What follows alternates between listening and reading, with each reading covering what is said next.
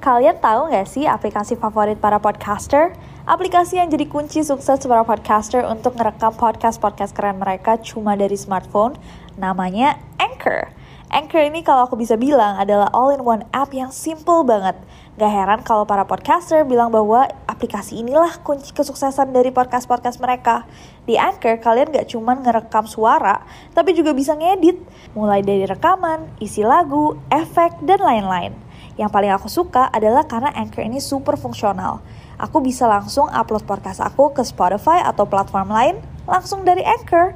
Kalian bisa download Anchor di smartphone kalian langsung dari App Store, Play Store, atau dari web mereka www.anchor.fm.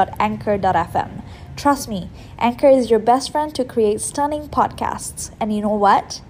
It's totally free. Hey guys, it's Nancy. And welcome back to Nero. To Nero. To Nero.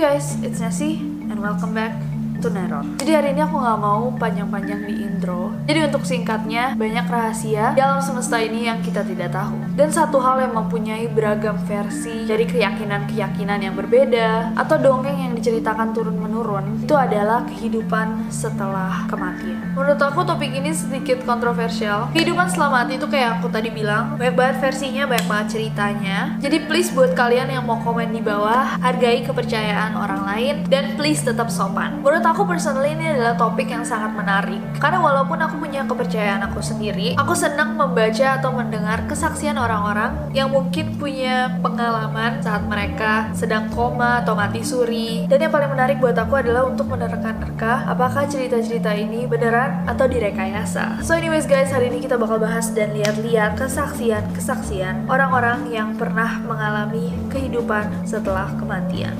So without any further ado, stop senyum-senyum shit's about to go down. Kita bakal mulai dengan kasusnya Angie Fenimore. Angie Fenimore mencoba membunuh dirinya pada Januari tahun 1991. Hal pertama yang ia ingat setelah sekarat adalah diberikan review kehidupannya. Jadi pada dasarnya seluruh kehidupanmu terbuka di depanmu dan kamu bisa melihat semua momen penting yang ada di kehidupanmu. Fenimore ingat berada di sebuah tempat yang sangat gelap dan kegelapan ini mengikuti Fenimore ke mana pun ia pergi. Jadi dia cuma bisa ngelihat dark something super dark. Dia sempat melihat satu grup kayak sekelompok orang yang masih muda berdiri di sekitar dia. Lalu si Fenimore berpikiran, oh, we must be the suicides. Mungkin kita adalah orang-orang yang bunuh diri. Namun walaupun Fenimore mencoba berinteraksi dengan arwah-arwah di sekitarnya ini, orang-orang yang mencoba bunuh diri, dia tidak dapat membuat koneksi dengan arwah-arwah tersesat ini. Dalam satu titik, Fenimore dipindahkan ke bagian yang berbeda, sesuatu tempat yang katanya seperti lapangan di mana arwah-arwah lainnya berkeliaran. Tapi mereka adalah arwah-arwah yang sangat-sangat sedih. Saking sedih dan depresinya mereka tidak bisa berinteraksi. Tiba-tiba mungkin karena emang belum waktunya, Fenimore pun kembali hidup. But that is so scary, arwah-arwah yang tersesat. Huh. Oke, okay, next ada seorang perempuan dari Indonesia yang bernama Aslina. Aslina adalah seorang mahasiswi Sekolah Tinggi Agama Islam STAI di Riau. Pada tahun 2006, Aslina sempat difonis meninggal oleh dokter yang menanganinya. Aslina memang mengidap penyakit gondok sejak dia umur 20 tahun dan dia dinyatakan meninggal umur 25 tahun di Jakarta di depan pamannya yang membawa dia ke Jakarta untuk pengobatan. Saat menghembuskan napas terakhirnya, masa terakhir, because she's still alive.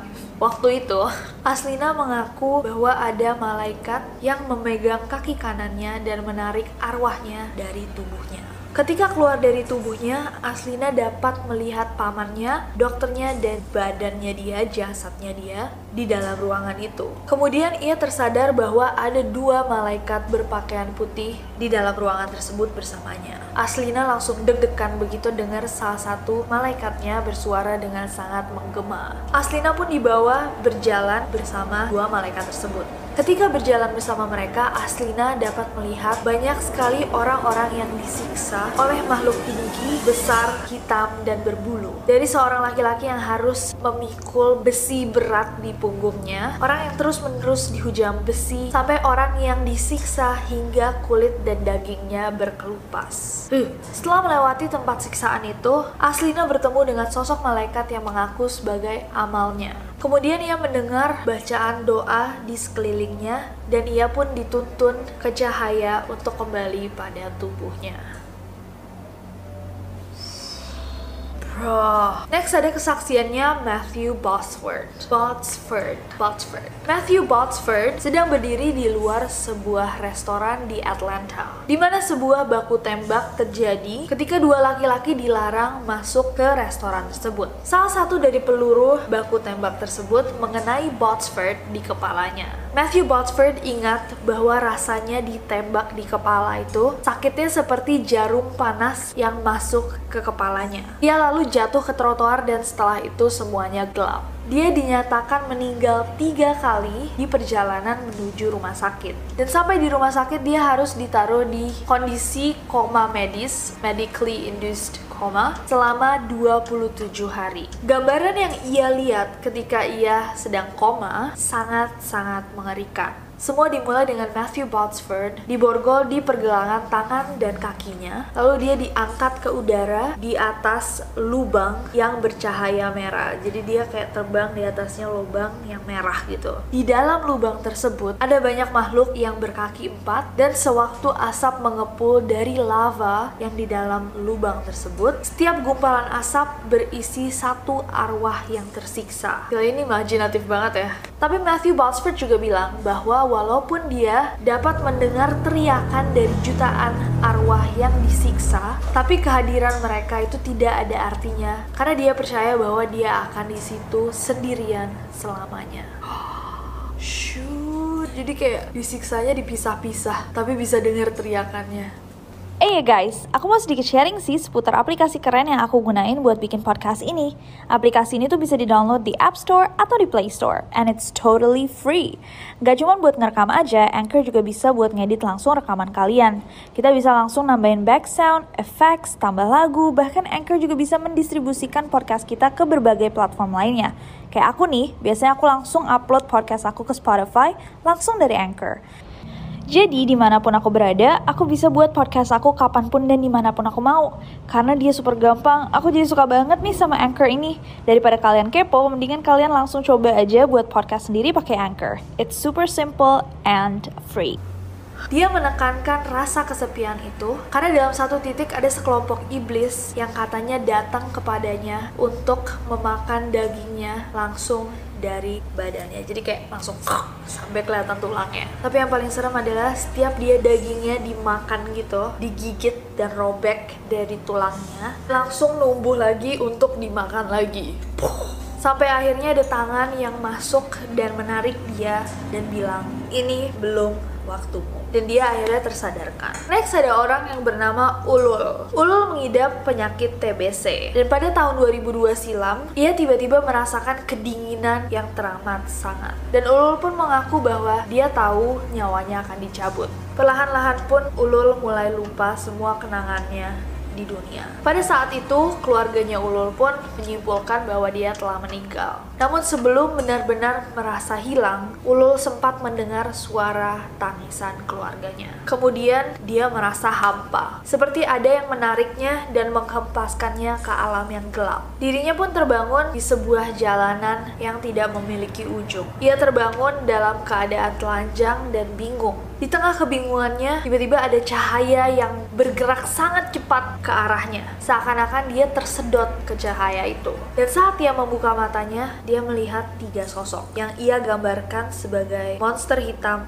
dengan wajah buruk. Ketiga monster ini menghampiri dan menyiksanya.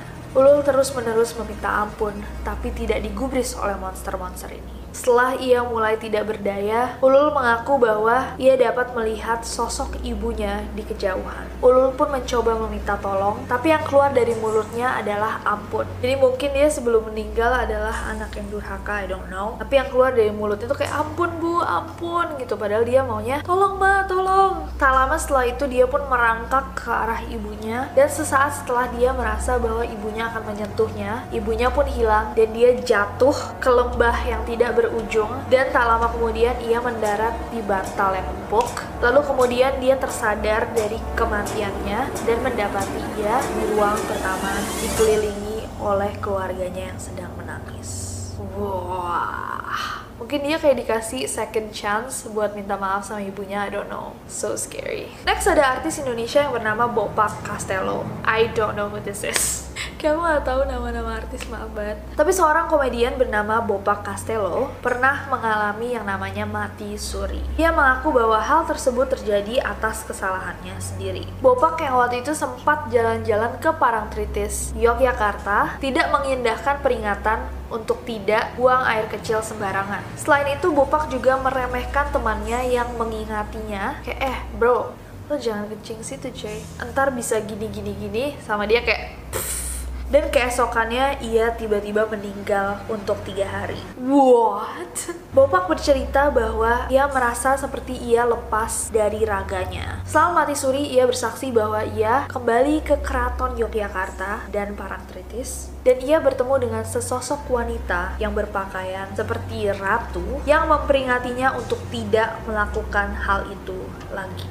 Sang ratu pun bilang bahwa jika Bopak melakukan itu lagi, dia tidak akan bisa kembali ke dunia nyata. Setelah mendengar si ratu bilang kayak gitu, Bopak merasa seperti dia ditarik kayak magnet gitu dan kembali ke tubuhnya. Saat kembali pun Bopak seperti kesurupan dan dia melukis sosok-sosok misteri yang ditemuinya. Oke, jadi I assume itu Ratu Nyi Roro Kidul. Ya, but kalau ini lebih dari kayak mistis gitu ya.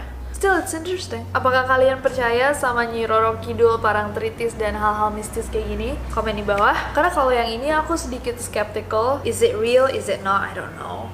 But then kalau misalkan kalian pernah denger atau punya experience sendiri di Parangtritis, I would love to know.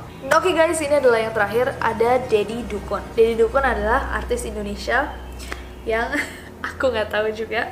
I'm gonna google it after this. Um, tapi ya ini adalah salah satu artis dalam negeri yang pernah mengalami mati suri lagi. Setelah menghembuskan napas terakhirnya Dedi Dukun merasa seakan dirinya tertarik ke dunia yang asing. Saat sadar ia mengaku bahwa dia ada di ruangan putih dengan sebuah ujung ia pun mencoba berjalan ke ujung itu, tapi tak lama kemudian ia mendengar sebuah teriakan. Dan tiba-tiba ia merasa seperti dia didorong ke dalam jurang di ujung ruangan tersebut. Setelah terprosok ke dasar jurang, Dedi semakin ketakutan ketika ia mendengar ada yang berlari mengejarnya dari belakang. Ia pun menemukan lorong yang panjang dan ia pun berlari sekencang mungkin. Dedi akhirnya tersadar dari mati surinya ketika ia sampai di ujung goa lorong goa tersebut. Oke, okay, yang ini kayak nggak ada orang disiksa and stuff, jadi a little bit different. Tetap aja misteri ini menurut aku kayak sangat menarik karena bener-bener nggak ada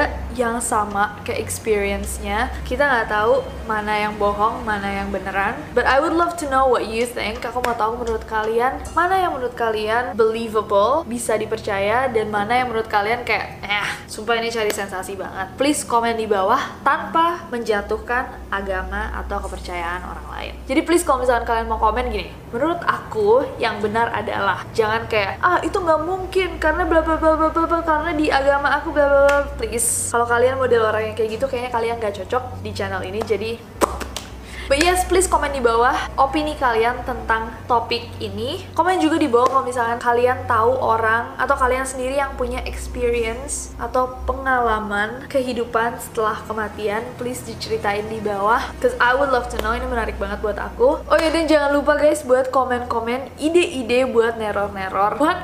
komen ide-ide buat neror-neror selanjutnya. But other than that guys, I hope that you guys enjoyed this video. Kalau misalkan kalian suka videonya, please klik like-nya. Follow aku di Instagram dan Twitter gampang banget, Nessie Judge aja. Dan subscribe ke channel ini, pencet subscribe-nya dan juga nyalain notification-nya biar kalian tahu kalau misalkan aku upload video baru. Jadi kayak dikasih notification kayak ding, Nessie just uploaded a new video. Karena aku gak sabar buat ketemu sama kalian dan diskusi bareng kalian lagi. Bye bye.